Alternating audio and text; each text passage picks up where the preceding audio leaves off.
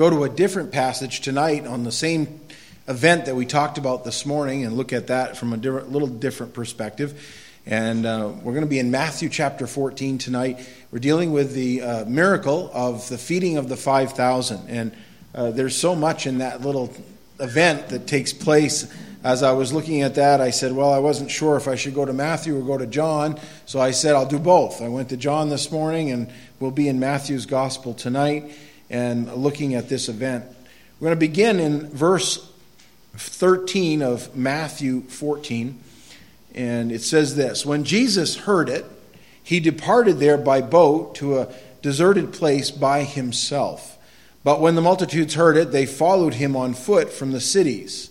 And when Jesus went out, he saw a great multitude, and he was moved with compassion for them, and healed their sick. And when it was evening, his disciples came to him, saying, "This is a deserted place, and the hour is already late. Send the multitudes away, that they may go into the villages and buy themselves food." But Jesus said to them, "They do not need to go away. You give them something to eat." And they said to him, "We have here only 5 loaves and 2 fish. And he said, "Bring them here to me." And he commanded the multitudes to sit down on the grass, and he took the 5 loaves and the 2 fish, and looking up to heaven, he blessed and broke and gave the loaves to the disciples, and the disciples gave to the multitudes. And so they all ate and were filled, and they took up 12 baskets full of the fragments that remained. Now those who had eaten were about 5,000 men, besides women and children. Lord, again, we look at this part of your Bible, and Lord, we thank you for this great miracle that took place so many years ago. But Lord, we thank you that you are still the one who is empowering us for ministry. And Lord, you are doing great and mighty things. You are the one who can move mountains. And so we just come to you tonight in faith, and we trust you, O Lord, and we ask that you teach us as only you can. In Jesus' name and for his sake, amen.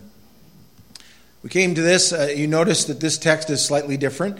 And by the way, the gospel records of Matthew, Mark, Luke, and John, many of them will have, like, sometimes they have the same miracles that are mentioned, and this is one of those that the gospel writers all record this event. Some of them don't record every one of the miracles of Christ, and every one is from a slightly different perspective. As I said this morning, John's gospel primarily is associated with who Jesus is, and that he was God incarnate, and he presents Jesus and the big picture of who Christ is. You come to Matthew's gospel, and Matthew presents Jesus, who is the King of the Jews. Now, they overlap, because you remember in our morning text this morning from John 6, it said that the people wanted to make him king. And there was certainly those that were looking for Messiah. They were looking for someone who could, solve their problems. Part of their problems would have been hunger, and would have been the occupation of Rome and all the things that were going on there. And Jesus, some wanted to install him as king now, and his timing wasn't such. We don't get all those same details here in Matthew's account. And you come to the Gospels, you need to do what I call a harmony of the Gospels, where you look at each one of them, read out the accounts, and then you can get the bigger picture of all the details that are included there. In this one, we aren't told about the little boy that came with the loaves and the fish, and we aren't told that Jesus asked Philip to go find something to eat for the crowds. You don't see Andrew in the picture here. We just have very generically the disciples. And I think, again, the importance here isn't on them. It's on who Christ is. And so I want to look at this. And there are 3 primary reasons for this miracle. And I mentioned them somewhat today. The biggest one, and it's the overarching reason, is that Jesus is enough. But I want to look at just the 3 reasons here. And number 1 is to show that Jesus is indeed the bread of life. And again, in John's gospel, it is a further discourse on that very fact, where Jesus talks about the fact that he indeed is the bread of life. And the miracle was really about him, not about the sustenance of bread, barley loaves, whatever. Secondly, is to show that Jesus is greater than Moses. And we get that from the other gospel writers, and John in particular, where you remember the Jews venerated Moses, and they said that, like, for instance, Moses gave their fathers bread in the wilderness in the form of manna. And Jesus corrects them on that. And he tells them that it was actually from God, right? They knew that. But again, it's amazing how traditions go, right? In the book of Exodus, we know that the manna came from heaven, from God, directly provided. But by the time you come to the time of Jesus, some 1,500 years later, it was now Moses' miracle. And that seemed to have been the way it goes. And isn't that the way sometimes we do things? We don't always attribute what should be to God, and instead we attribute it to man. Now, Moses was a great man. He was a great prophet. He was used of God. He's certainly someone to emulate if you were to look at the positive things in Moses' life. But he was just a man nonetheless. And the glory really was given to Christ. And he corrects that with him. And that's one of them. And that was important, again, because it's easy to get your eyes on the wrong person. And again, the miracle here was about Jesus. Thirdly, it's to show that Jesus is Lord of creation. You know, I searched through the records of the Gospels, and you really only have two instances where Jesus appears to create something. And I say create. And usually, when you look at it, the other miracles, like he heals the body. But the only time where you see something actually change and create is the wedding at Cana of Galilee in John chapter 2. And he takes water and he turns it into wine. And you can't explain that scientifically anyway. It was a supernatural miracle. You just can't take water and turn it into wine. It doesn't work that way. But Jesus did that. He creates this wine. Again, showing that he is Lord of creation in that. He comes to this place too, and he takes just 5 barley loaves and 2 fish, and he's able to create out of that numerous amounts so that 5,000 men could be fed, and beside the women and children, maybe 20 to 25,000 people that were gathered there. I can only imagine what that would look like. I have sat in stadiums where we had 30,000, 40,000 people, big stadiums and things like that, and that's a lot of people. And I can't imagine Jesus and all this crowd of people gathered there and then doing this miracle. It would have required an abundance of food. And really an amazing amount. And the very fact that it was able to be dispensed like it was. The hour is late. That's what it says here. It was in the evening. And they were getting ready to get done the day. And here's all of a sudden this great big need that is presented before them. Well, I want to look at this miracle, break it down a little bit further, and just look at what Jesus does. And most of it's found really in just the opening verses here of verse 19. Well, verse 19 is going to be the verse we're going to look at primarily. And number one, we see Jesus blessed the bread. And I mentioned that a little bit this morning in the idea that he gave thanks for the bread. But here he also blesses the bread, it says. And the word blessing, especially from the Jewish perspective, was both something that was conveyed and something that was directed, all right? So when a Jewish person was to bless someone or bless something, when they did that, like a rabbi would do that, they were doing so acknowledging that all blessings come from God, but that the blessing is a continuing blessing. It is extended to people. And that's what Jesus does here. The Bible says that he looked up to heaven, right? It says in verse 19, then he commanded the multitudes to sit down on the ground. He took the 5 loaves and the 2 fish, and looking up to heaven. Again, where's this miracle originating? In heaven. And who's standing before them? The Lord God, who came from heaven down to earth. And there he is standing with them. And it says he blessed. He blessed. Now, I often wonder, what exactly did he say when he blessed? I'm sure it was loud enough that they would hear that, however they were gathered. Now, the traditional blessing of Jewish people today when they sit down at a meal or they partake of something like that, they say something like this: Blessed be thou, Lord, our God, the King of the world, who has produced this fruit and this drink from the earth and from the vine. And that is something similar. They say it in various ways, but that is very much a well-known blessing that Jews do every time they sit down to a meal, those that are observant Jews anyways. And Jesus would have probably said something very similar to that, but acknowledging that all this comes from God, the Lord God, King of the world or King of the universe. And we're reminded that we need to be thankful, and we need to also be a blessing to others. And it's interesting that one of the signs of the end times is that there will be people that will be greedy, and they will not attribute glory to God. You go to 1 Timothy chapter 4, and we have the description of the times nearing the end of, well, not the end of all time, but prior to the Lord returning to this earth and judging the earth.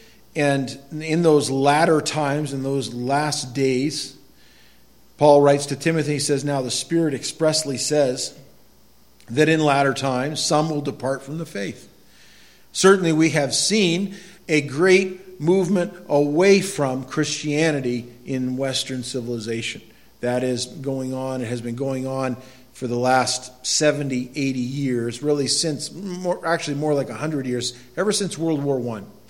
There has been a movement of nations going further away from Christianity or faith in that realm.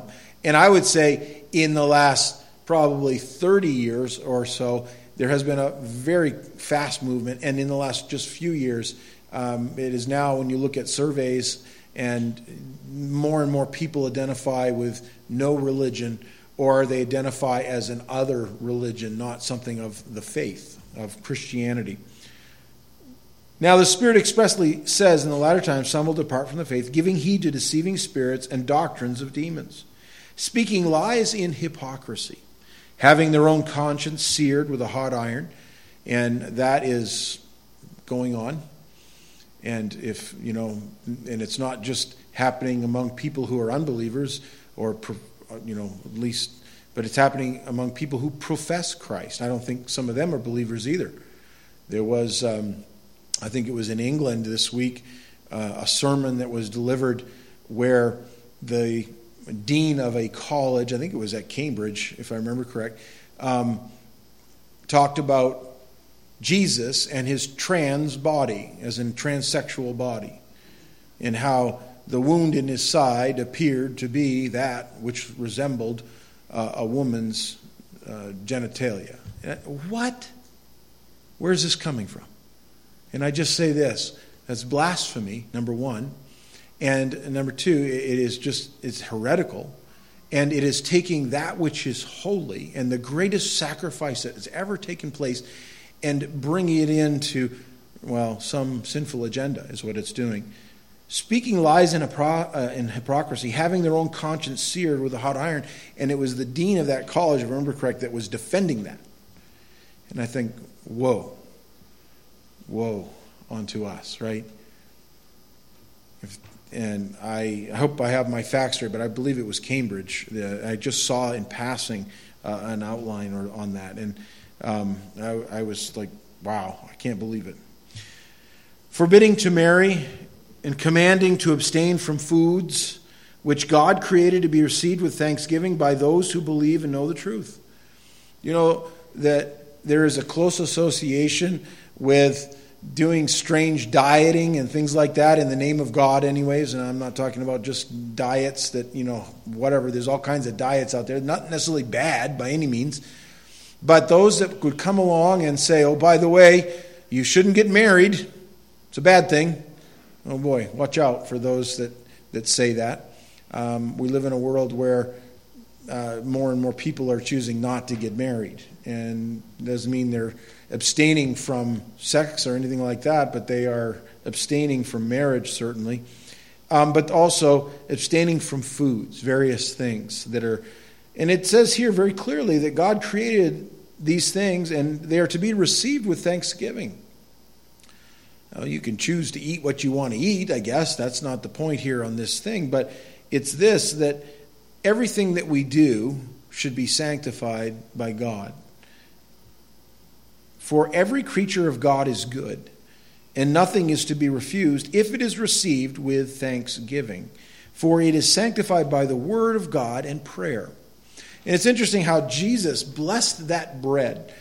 He took that bread and he broke that bread, he blessed it, and as he lifts this bread and fish to heaven, toward heaven, and looks up, and he blesses it, he was acknowledging that this indeed was a sanctified item to be used, a very common item, but something to be used in this miracle. God can do that. He can take that which is very common and use it for his glory. And the illustration here is that he can take people and do the same thing, right? He commissions his disciples to be involved in this miracle. He just commissions them to go out from here. And there is that commission he eventually gives to his church as well, to go out into all the world. We're to do that. And he takes very common things like common men and women, and he uses them for his glory. Why? Because he blessed us. He's like that. In Matthew chapter 5, Jesus says this, "But I say to you, love your enemies. Bless those who curse you." We need more people to bless. That might be a good way to diffuse something. When someone comes at you, cursing at you, you know what? Just say, "Oh, Lord, bless you." Because that's what Jesus told us to do. "Do good to those who hate you, and pray for those who spitefully use you and persecute you, that you may be sons of your Father in heaven." You see, that blessing from heaven extends to his people. "For he makes his sun rise on the evil and on the good, and sends rain on the just and on the unjust." The teaching there is very simple, that even those that are unbelievers, even those that perhaps are your enemies, they still benefit from the blessings of God. They may not acknowledge it. I'm sure there were people in that crowd that were seated there, that were there just because they wanted bread, and they wanted maybe Jesus to entertain them with some good words. Sometimes that's what people show up to church for, is to hear something different and maybe to grab something to eat on the way out. I don't know. I don't think you'll last as a church if that's what people are in it for. It'll eventually dwindle away because it never feeds your soul. But even the unsaved, the unbelieving world, benefits when God sends rain. Secondly, Jesus broke the bread. And I didn't talk about this morning, but it's important. All the accounts talk about him breaking the bread. And first of all, it's a very practical reason. You can't take a loaf of bread and stuff it in your mouth. You can try. I'd like to see it sometimes, but it doesn't happen, right? You have to take and either slice the bread or break the bread, and that was more common there, and you broke bread. And to make it useful and something that you could put in your mouth and eat, it had to be broken. Again, a picture of what God does. Verse 19 again, "He blessed and broke and gave the loaves to the disciples." And I think of that as he breaks this bread and continues to break this bread enough so that he continues to do so enough to feed thousands of people. It almost seems impossible in my mind to figure out how that could be done in such an efficient manner that all those people could sit at one meal and eat. But he does it. Why? Because Jesus is like that. His blessings are like that. He broke bread. I think of the amount of, really the picture here in the bread is that bread which brought nourishment and sustenance and fed people and took away their hunger, it had to be broken before it could be used.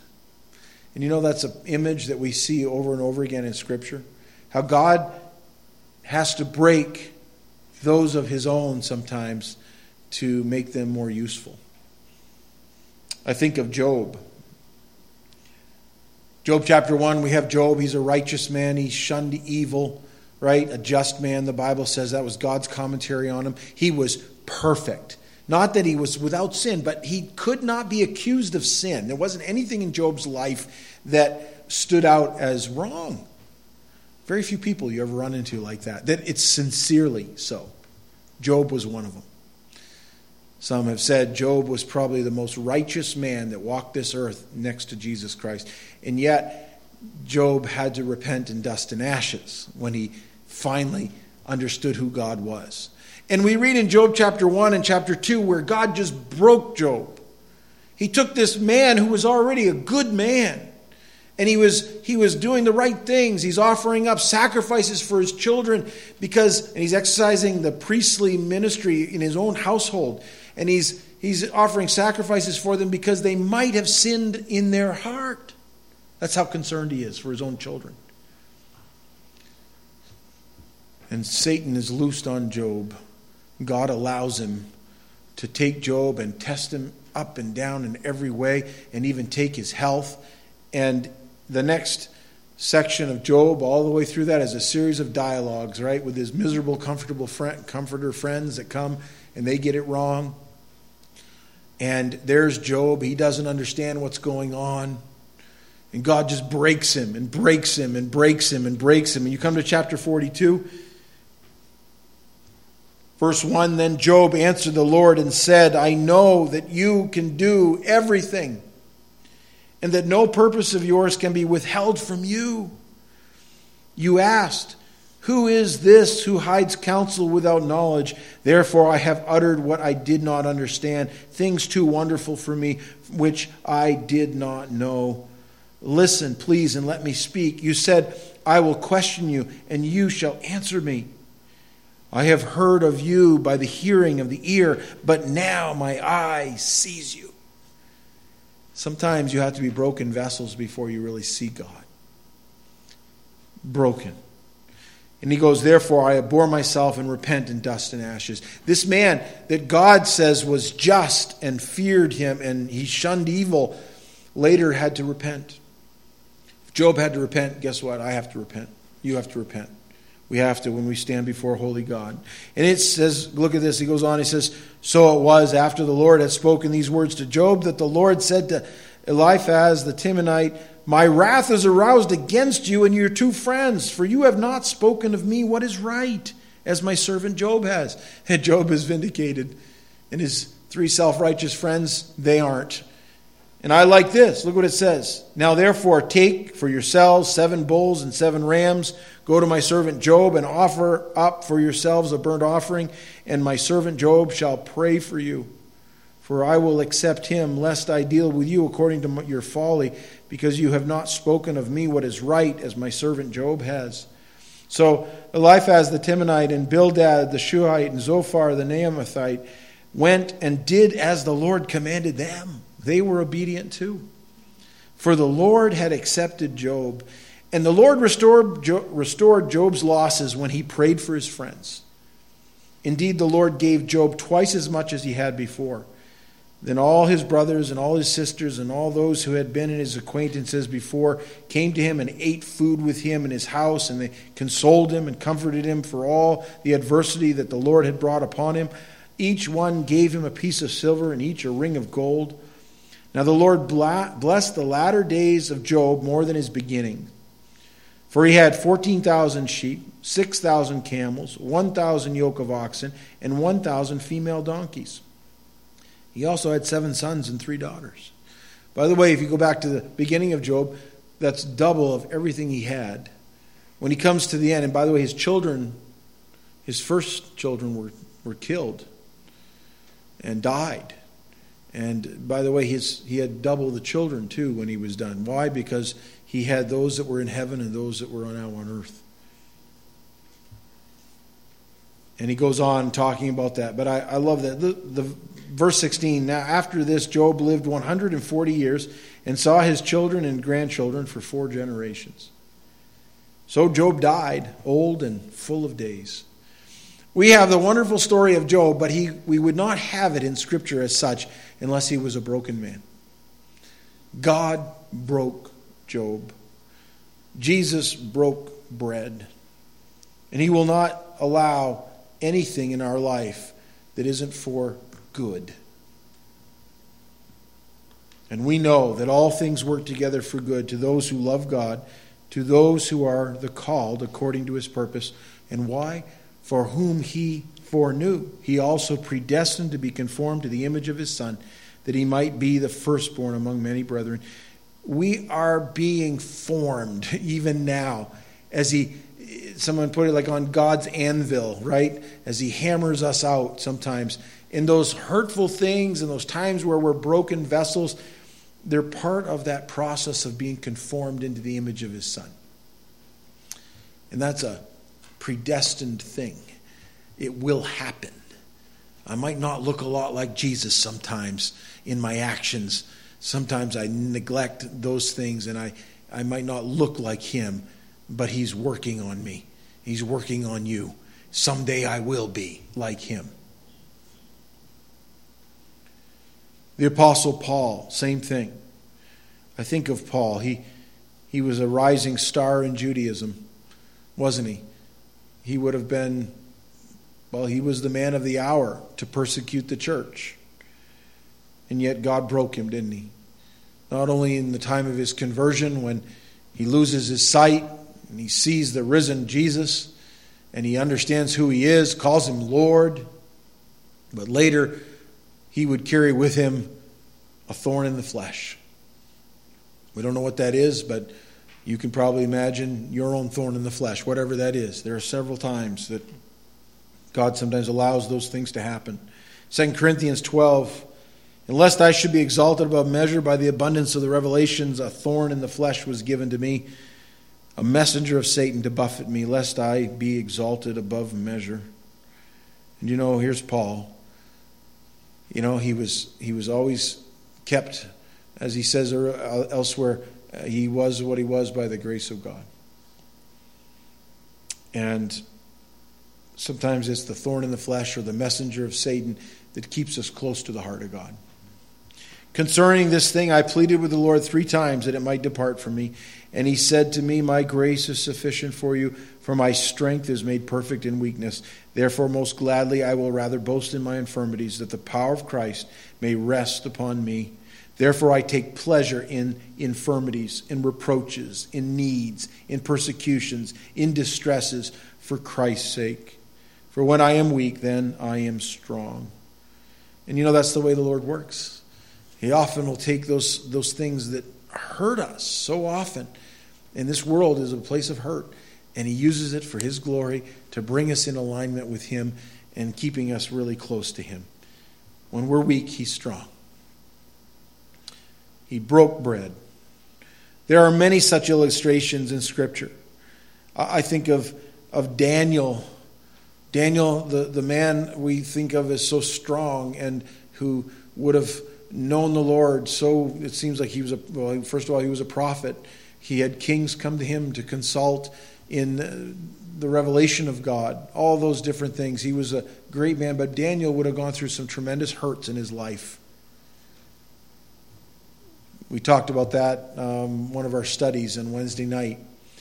We have no indication Daniel was ever married, nor his 3 friends. And matter of fact, we know from Scripture that it was the chief eunuch who was over them. That implies they also were eunuchs.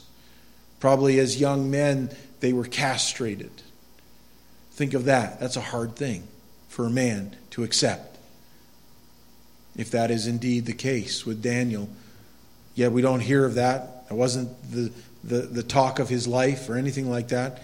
He found himself serving a pagan king in a pagan kingdom. And yet God was with him. God would use him. And you have the account of the fiery furnace and the lion's den. And you have all those things that are there in the Scripture. And it is for our betterment. And yet it was those Hebrew children and later men that went through those events. We have the widow of Zarephath. How about Elijah by the dry brook? The widow of Nain. How about Mary, Martha, Lazarus? You have all these accounts that go on throughout Scripture, and it's there that God is glorified. He breaks bread that it may be used. The methods of his breaking sometimes vary greatly. What breaks me won't break you, maybe. It goes and he does different things. And I think of the analogies and the metaphors used in Scripture. In Ezekiel, he uses the fiery furnace, right? And you have that picture. Son of man, the house of Israel has become dross to me. They are all bronze, tin, iron, and lead. And in the midst of a furnace, they have become dross from silver. Therefore, thus says the Lord God, because you have all become dross, therefore, behold, I will gather you into the midst of Jerusalem, as men gather silver, bronze, iron, lead, and tin into the midst of a furnace, to blow fire on it, to melt it. So I will gather you in my anger and in my fury, and I will leave you there and melt you. Yes, I will gather you and blow you on you with the fire of my wrath, and you shall be melted in its midst. As silver is melted in the midst of the furnace, so shall you be melted in its midst. Then you shall know that I, the Lord, have poured out my fury on you. You know what? Sometimes it takes that kind of, really, a breaking.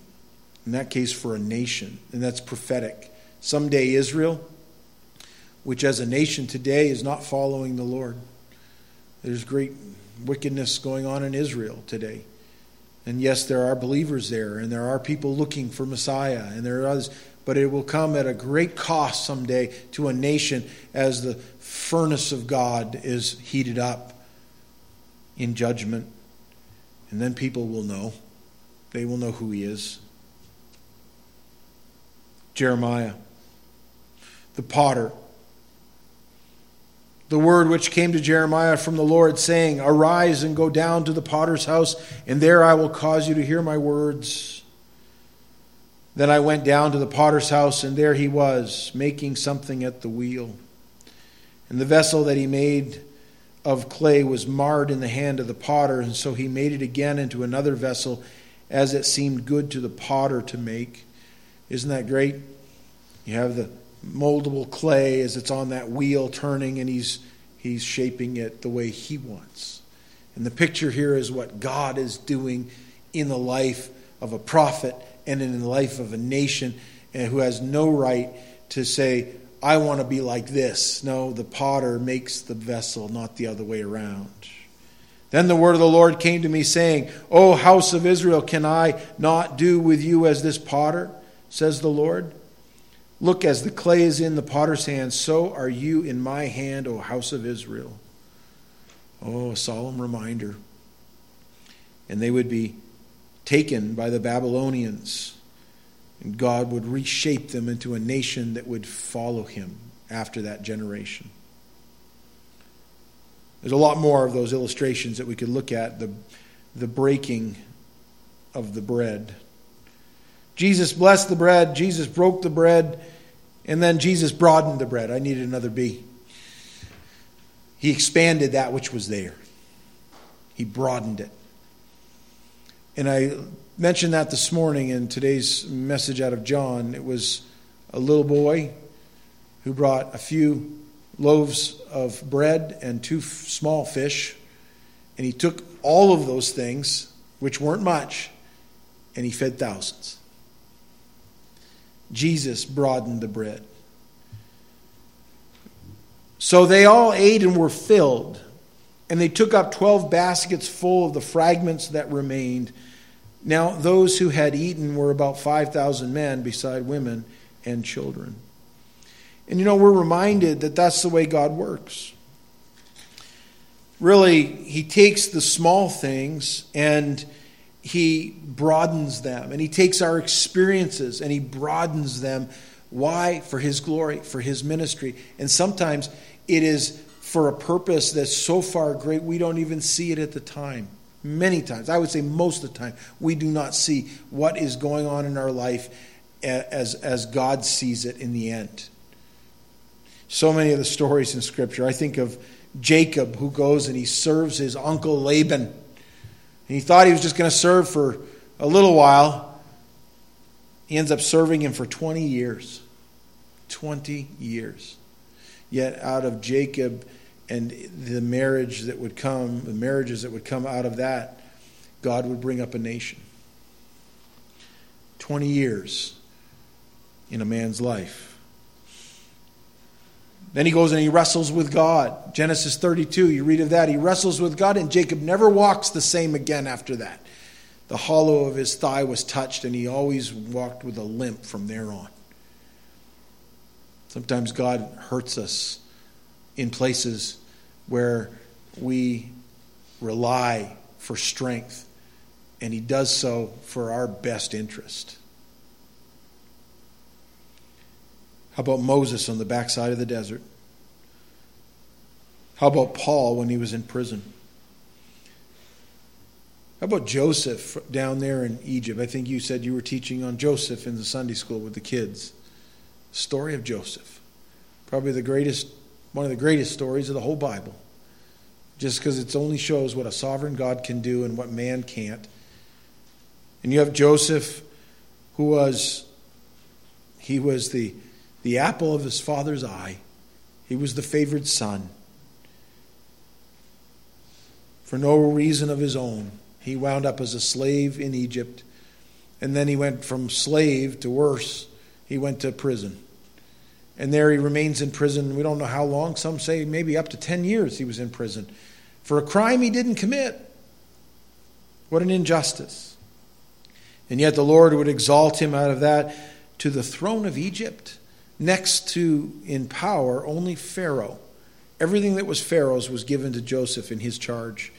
And it was there that must have hurt Joseph all along the way greatly in his life. He had been taken from his country, taken from his family. He had been put into slavery. He had been in a prison. And all of this taking place. And only in the end of things did Joseph realize exactly what God was doing. And yet through that he trusts the Lord, doesn't he? Genesis 50, verse 20, I think this is a wonderful verse. It says, but as for you, he's referring to his brothers, they're the ones that sold him into slavery, you meant evil against me, but God meant it for good in order to bring it about as it is this day to save many people alive.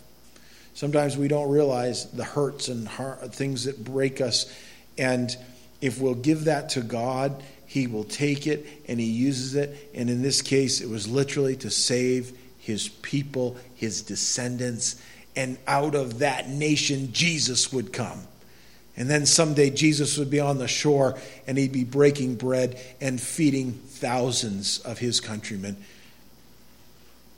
And God used a man like Joseph to be part of that. Oh, there's much more that could be said. But you know, Jesus blessed the bread, he broke the bread, and then he broadened the bread. Let's ask him to do the same thing with us. Lord, we come to you again, thanking you for the word of God. And Lord, I thank you that you can bless a life and you can break a life, but you use it, Lord, to broaden things. And Lord, we ask for ministry opportunities in these days. Help us to be people of faith, and oh God, that we would live in such a way that Jesus would be glorified. And I pray, O Lord, that you might just work in our church, work in our families. And Lord, may those troubling things that hit us, oh God, may they just also be something that would glorify you if we'll let it. So we commit our time to you and we ask you to be with us this week. In Jesus' name, amen.